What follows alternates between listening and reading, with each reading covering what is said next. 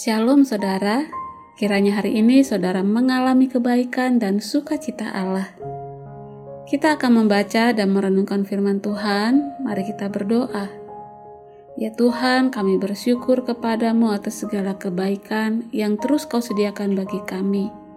Tuhan kami juga rindu supaya hidup kami selalu seturut kehendakmu. Untuk itu kami membutuhkan firman-Mu untuk membimbing kami.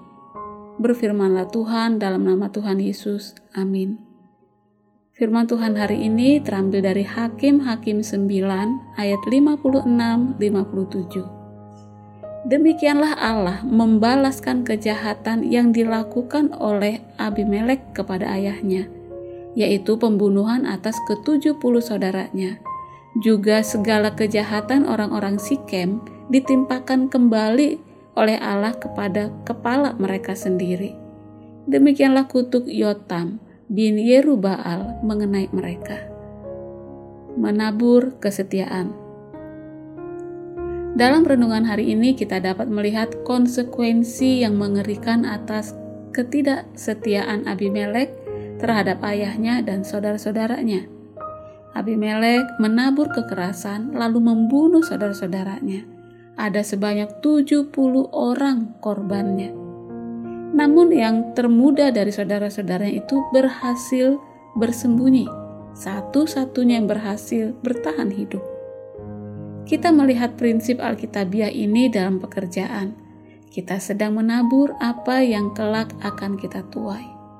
Abimelek menabur dengan tidak setia dan dengan kekerasan. Dia menuai ketidaksetiaan dan kekerasan pula. Awalnya dia bersekongkol dengan para penduduk Sikem, tetapi tiga tahun kemudian perasaan buruk mencuat di antara Abimelek dan penduduk Sikem, sehingga ini berhasil memperdaya Abimelek. Abimelek menuai apa yang dia tabur.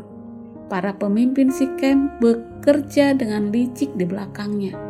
Kekerasan menjadi bumerang yaitu kekerasan yang telah membunuh 70 orang saudaranya putra-putri Yerubaal.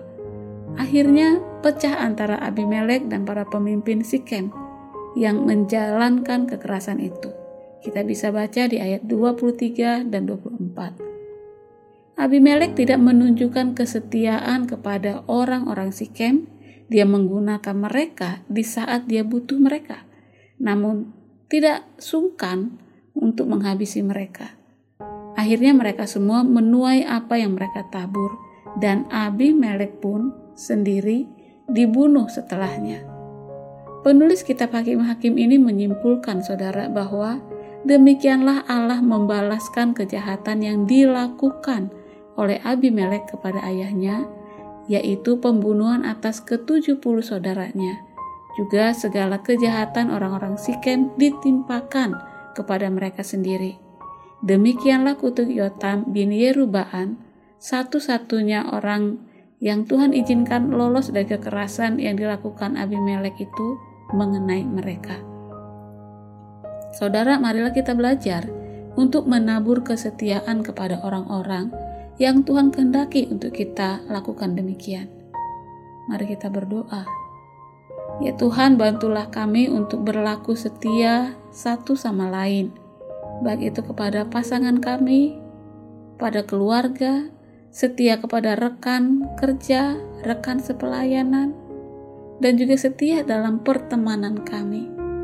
Bantulah kami ya Tuhan sebagai anak-anakmu untuk kami setia menaburkan kebenaran dan keadilan, kemurahan hati dan kesetiaan, sehingga lewat kesaksian hidup kami, mereka banyak orang yang diberkati, dan hanya namamu yang dikenal dan dimuliakan. Dalam Yesus Kristus, amin.